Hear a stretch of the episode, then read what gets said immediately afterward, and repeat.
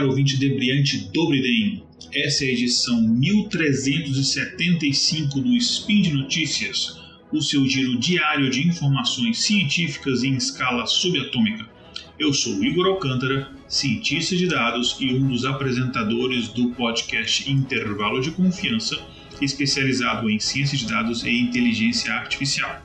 E hoje, dia 3 Irisian do calendário Decatrian e dia 16 de outubro do calendário Gregoriano, aniversário do pai da geologia italiana Giovanni Arduino, que nada tem a ver com a plataforma Arduino, essa aí tem o um nome dado em homenagem a um bar na Itália, onde os criadores se encontravam, eu fico pensando aqui, entre parênteses, se eu fosse criar alguma coisa com o nome dos bares que eu ia, talvez, eh, não sei, não seria boa ideia não, enfim. Então, no dia de hoje eu trago para vocês notícias da área de inteligência artificial.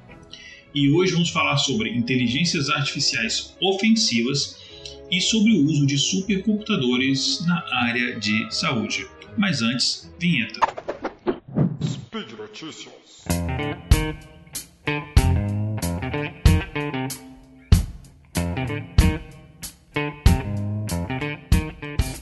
A primeira notícia é sobre supercomputadores lançados pela Nvidia no Reino Unido, que tem por objetivo pesquisar soluções novas na área de medicina e farmacologia.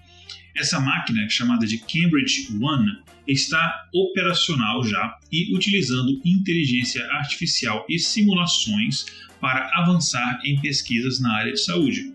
O supercomputador mais poderoso do Reino Unido, este Cambridge One, e que está inclusive entre os 50 melhores do mundo, foi anunciado em outubro do ano passado e custou 100 milhões de dólares para construir o que é o equivalente a 72 milhões de libras esterlinas, ou se gente colocar em real, sei lá, todos os reais do mundo.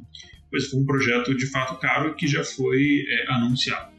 Bom, os primeiros projetos foram com empresas e organizações como a AstraZeneca, a GSK, a NHS Foundation Trust, o King's College de Londres, entre outros, e inclui o desenvolvimento de uma compreensão mais profunda de doenças cerebrais como demência, usando inteligência artificial, para desenvolver medicamentos e melhorar a precisão de diagnóstico usando inclusive dados do genoma de pacientes para que consiga fazer isso. Então são várias frentes diferentes. Vamos pegar aqui a AstraZeneca para citar um exemplo. Essa parceria da AstraZeneca com a NVIDIA tem como objetivo fomentar mais rapidamente a descoberta de medicamentos, criando um modelo de inteligência artificial generativo voltado a estruturas químicas. As arquiteturas de redes neurais baseadas em transformadores que se tornaram disponíveis apenas aí nos últimos anos, elas permitem que os pesquisadores aproveitem conjuntos de dados massivos usando métodos de treinamento que a gente chama de autossupervisionados, evitando assim a necessidade de exemplos marcados manualmente durante o pré-treinamento. Então, explicando, por exemplo, no ano passado eu comecei um, um, projeto em que a gente pegava imagens de radiografia de pulmão e a gente tentava é, prever ali usando é, modelos de rede neurais se aquilo era uma radiografia de uma pessoa com Covid ou uma pessoa saudável, uma pessoa com pneumonia bacteriana ou pneumonia viral. A gente tinha basicamente essas categorias.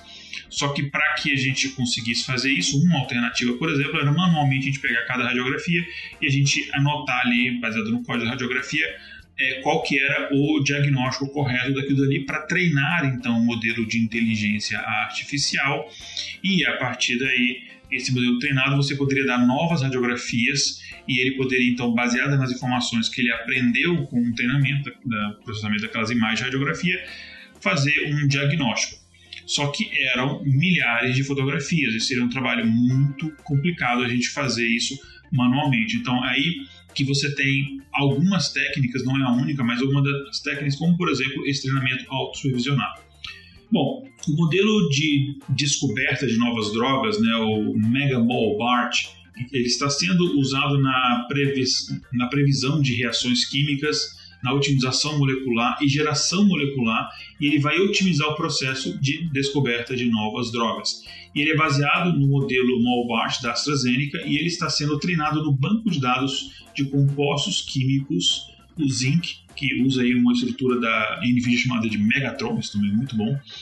E isso permite um treinamento em larga escala, o que é fundamental quando você está fazendo esse treinamento para descoberta de novas moléculas que a gente pode usar como medicamentos. Né? inclusive, esse modelo ele será de código aberto e vai estar disponível para os pesquisadores que quiserem utilizar lá no catálogo de softwares da NVIDIA. E a NVIDIA e a AstraZeneca também estão planejando um projeto separado disso com foco no uso de inteligência artificial em patologia digital, que parece um pouco como que eu falei daquele exemplo das radiografias que eu trabalhei no ano passado. Na patologia digital, a gente gasta muito tempo e dinheiro anotando essas imagens, né, com qual o diagnóstico, características do paciente, etc., é, para que isso ajude a gente a encontrar novos, novos insights, né, fazer novos diagnósticos. Só que ao usar algoritmos de inteligência artificial não supervisionados, é, treinados ali em milhares de imagens, você consegue acelerar esse processo de anotação ao mesmo tempo em que você encontra recursos na imagem que têm potencial de ajudar no desenvolvimento de drogas. Então, basicamente, é no caso da radiografia, por exemplo, você olhar características e detalhes na radiografia que para um olho humano são imperceptíveis, mas que por uma inteligência artificial são muito fáceis de se notar. E segundo disse o Jensen Huang, que foi fundador e CEO da NVIDIA, ele falou o seguinte, abre aspas aqui para ele. Cambridge One capacitará pesquisadores mundiais nos negócios e também na academia com a capacidade de realizar o seu trabalho no supercomputador mais poderoso do Reino Unido, revelando pistas para doenças e tratamentos em uma escala e velocidades que eram anteriormente impossíveis. Fecha aspas aqui para o Jensen. As descobertas desenvolvidas pelo Cambridge One não terão um impacto só no Reino Unido, mas obviamente no mundo inteiro, impulsionando assim as pesquisas com um potencial enorme em países eh, desenvolvidos como o Reino Unido, com uma série de startups e grandes empresas farmacêuticas voltando-se para a mineração de vastas quantidades de dados disponíveis para descobrir medicamentos em potencial, entender melhor certas doenças e melhorar e personalizar o atendimento ao paciente. E você consegue, inclusive, reduzir o tempo de desenvolvimento de medicamentos, que você começa a reduzir a quantidade de medicamentos que você vai descartar nas fases é, 1 e 2 de testes, por exemplo. Então você já faz simulações ali e você já tem um, um, um medicamento com uma probabilidade de ser seguro e eficaz muito maior. De acordo com a Frontier Economics, que é uma empresa de consultoria em economia, o Cambridge One tem o potencial de criar um valor estimado de 600 milhões de libras nos próximos 10 anos. Então vamos ficar ligado aí para as outras coisas que surgirem desta iniciativa. A segunda notícia é sobre as inteligências artificiais ofensivas. Um grupo de pesquisadores da Microsoft e de sete universidades conduziu um estudo sobre a ameaça que as chamadas inteligências artificiais ofensivas representam para as organizações. E aí, cara e cara ouvinte, você pode perguntar: o que, que é uma inteligência artificial ofensiva? Já sei, já sei, Igor, não precisa me falar é uma inteligência artificial passivo-agressiva que fica dando respostinha ríspida assim. Uh, ou de repente aquela inteligência artificial racista que a Microsoft lançou no Twitter alguns anos atrás. Não, não, calma, calma, o tio Igor vai explicar o que, que é isso. A gente sabe que as inteligências artificiais elas são ferramentas muito boas para várias coisas, mas ela é uma ferramenta, ela também pode ser usada para coisas não boas. Elas, por exemplo, são muito perigosas quando elas são usadas por pessoas com intenções maliciosas. E não, não estou falando de você, cara e cara ouvinte, que gosta de pesquisar coisinhas ali em sites adultos. Não é esse tipo de malícia que eu estou falando. Eu estou falando de inteligências artificiais criadas para facilitar o trabalho de, por exemplo, hackers ou de pessoas que ficam ali com a intenção de espalhar notícias, é, fake news, etc. É isso aí que a gente dá o nome de uma inteligência artificial ofensiva.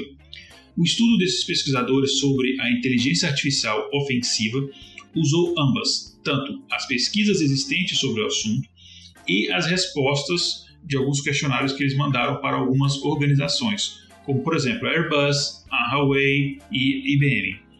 E três motivações principais foram destacadas para explicar por que, que um invasor, por que um hacker, enfim, ele usaria uma inteligência artificial ao invés dos métodos tradicionais que, que eles utilizavam. São três motivações: cobertura, velocidade e taxa de sucesso. Vamos entender isso melhor. Embora as ameaças das inteligências artificiais ofensivas elas tenham muitas formas, tem várias formas que você pode abordar isso, é o uso da tecnologia para falsificação de identidade que preocupa mais, é a preocupação número um, tanto a indústria, tanto as empresas, quanto as universidades.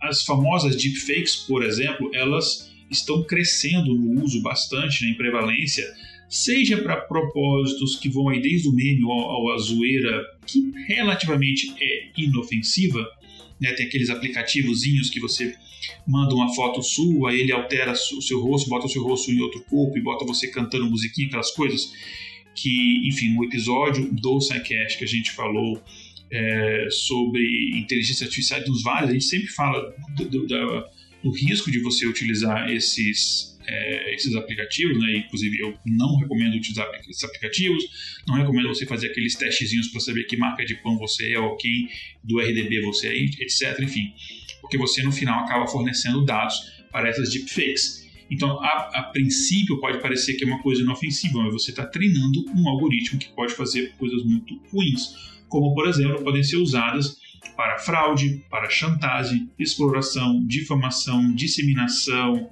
de desinformação, ou mesmo, por exemplo, fazer um login numa conta, é, sendo que não é a pessoa mesmo dona daquela conta que está fazendo login, é um deepfake daquela pessoa. Então, quando você usa esses aplicativos, você está ajudando a treinar um programa e ficar cada vez melhor, que aí ele pode afetar tanto você quanto outra pessoa, porque ele vai estar melhor em criar rostos falsos. Bom, é, em relação à, à desinformação, é, que eu citei aqui por último, campanhas no passado que usavam, é, por exemplo, conteúdo falso é, para poder, por exemplo, mudar o voto de um eleitor ou difamar alguma pessoa, difamar alguma empresa para alterar o preço de uma ação na bolsa de valores, etc. Antigamente, esse tipo de coisa era feito num processo lento, é, árduo, que envolvia muita gente, com não muita chance de sucesso, porque era um processo basicamente manual. Né? Você tinha pessoas que elas ficavam ali num gabinete, enfim, algum lugar assim, criando notícias falsas, espalhando essas notícias falsas em diversos meios, né? E esse processo, como eu falei, é um processo demorado e lento. Só que com a inteligência artificial você pode usar ela para criar esse conteúdo automaticamente baseado no que determinado grupo-alvo é, repudia. Então, se determinado grupo-alvo repudia determinada coisa, por exemplo, determinado grupo repudia Uh, por exemplo, pedofilia. Então você cria notícias falsas dizendo que determinada pessoa é pedófila e, e faz montagem de fotos, etc. Tudo isso através de inteligência artificial e espalha para estes grupos específicos. Você tem um outro grupo que tem uma outra questão que para eles é mais é, polêmica, né, digamos assim, você cria um outro tipo de notícia falsa para aquele outro grupo. Tudo isso automaticamente, digamos assim, através do uso de inteligência artificial. A gente viu isso acontecendo em campanhas eleitorais, enfim, em diversos países. Não vou citar países aqui por medo de processinhos, mas vocês acham que deu para entender e, enfim, a gente tem é, diversas evidências que coisas assim aconteceram. Isso se dá através do uso de inteligência artificial. Então, hoje em dia, né, você consegue fazer isso muito mais facilmente. Além disso, as organizações elas também podem ser bombardeadas com ataques de phishing, né, o que aumenta muito a chance de sucesso de um hacker. E ferramentas como, por exemplo, o autenticador de vídeo da Microsoft estão ajudando a combater as deepfakes, mas isso é uma batalha que ela não tem fim, é né? uma batalha que você tem que continuar sempre é, desenvolvendo novas ferramentas para acompanhar a crescente sofisticação é, desse tipo de, de, de, ataque, desse tipo de, é, de malícia, enfim, desse tipo de ferramenta negativa. E na época que o serviço Duplex do Google foi anunciado, que é basicamente é uma espécie de clone virtual seu, soa como você, e você pode usar basicamente para fazer várias coisas, como por exemplo marcar compromissos no seu nome, como se fosse você ligando, e aí economiza o seu tempo, né? Enfim, alô, um abraço aí pessoal do Black Mirror. E quando saiu esse serviço, surgiram preocupações óbvias até de que essa tecnologia ou uma coisa semelhante a essa tecnologia pudesse ser usada para você criar fraudes automatizadas. Basicamente, você pegar um, um, banco de dados com, sei lá, um milhão de pessoas, mil pessoas que seja, e você conseguir autenticar com, por exemplo, reconhecimento facial, reconhecimento de voz, etc., através de tecnologias assim. E aí os pesquisadores eles esperam que é, esses bots maliciosos eles, eles obtenham rapidamente a capacidade de fazer chamadas de phishing que sejam falsas e convincentes. Então seria um bot que ligaria por uma ligação de voz ou chat, por um, de repente por um outro bot até de uma empresa ou até por uma pessoa humana e conseguiria se passar por você e obter dados é, em seu nome. Enfim, se tivesse um, um, bot desse que conseguisse cancelar a net, eu até vejo vantagem. Tô brincando.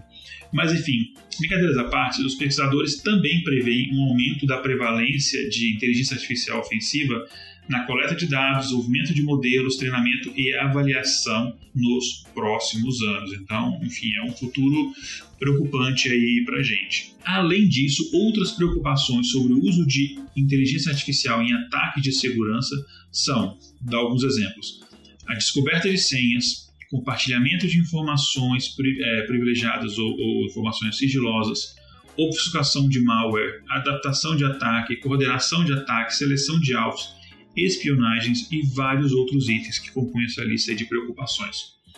Muitas poucas organizações estão investindo atualmente em maneiras de conter ou mitigar as consequências de um ataque de inteligência artificial ofensivo, é, como uma campanha de phishing, deepfake, etc. Então, isso é uma coisa que está é, começando a se tornar um problema e pouco tem se feito para evitar ainda, infelizmente.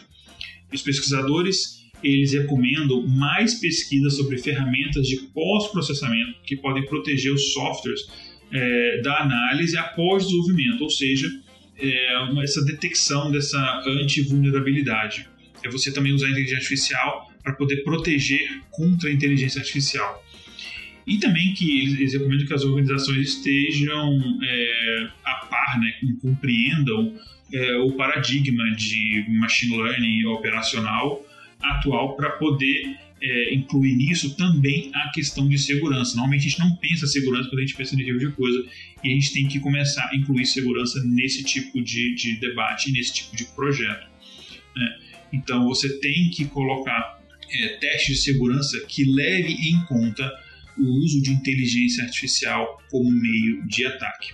Então, enfim, para quem gosta da área de segurança, tá aí uma área muito interessante para vocês estudarem e pesquisarem. Pouca gente está fazendo isso, então é um mercado interessante para você começar é, a se desenvolver e ser já uma pessoa de repente é, proeminente no mercado antes dos outros. Então fica aí a dica. Bom, gente, por hoje então é só. Para encerrar, eu queria dizer que este projeto, o Spin de Notícias, e também outros como o SciCast, o Contrafactual, Fronteiras do Tempo, Beco da Bike, Missangas, o RPG Guacha, além de outros podcasts, os textos do site e tudo o que é feito aqui no Portal Deviante só é possível por causa do seu apoio no site do Portal Deviante, através das plataformas Patreon, Padrim e PicPay.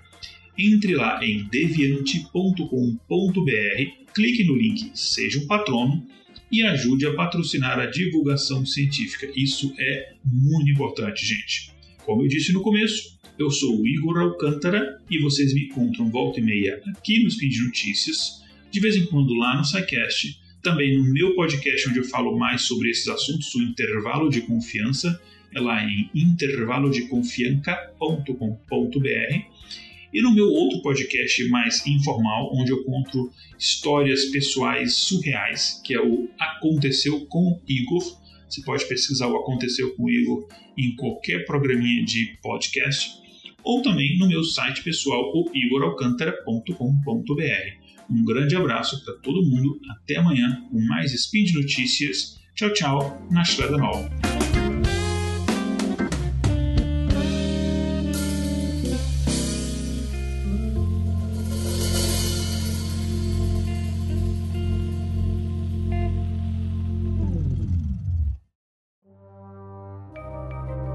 Este programa foi produzido por Mentes Deviantes.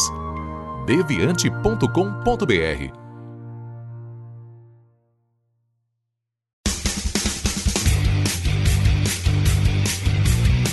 Cortes, edição de podcast.